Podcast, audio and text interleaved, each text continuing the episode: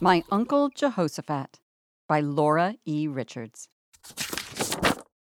My Uncle Jehoshaphat had a pig, a pig of high degree, and he always wore a brown scratch wig, most beautiful for to see. My Uncle Jehoshaphat loved this pig, and the piggy wig he loved him, and they both jumped into the lake one day to see which best could swim. My Uncle Jehoshaphat he swam up, and the piggy wig he swam down, and so they both did win the prize, which same was a velvet gown. My Uncle Jehoshaphat wore one half, and piggy wig wore the other, and they both rode to town on the brindled calf to carry it home to its mother.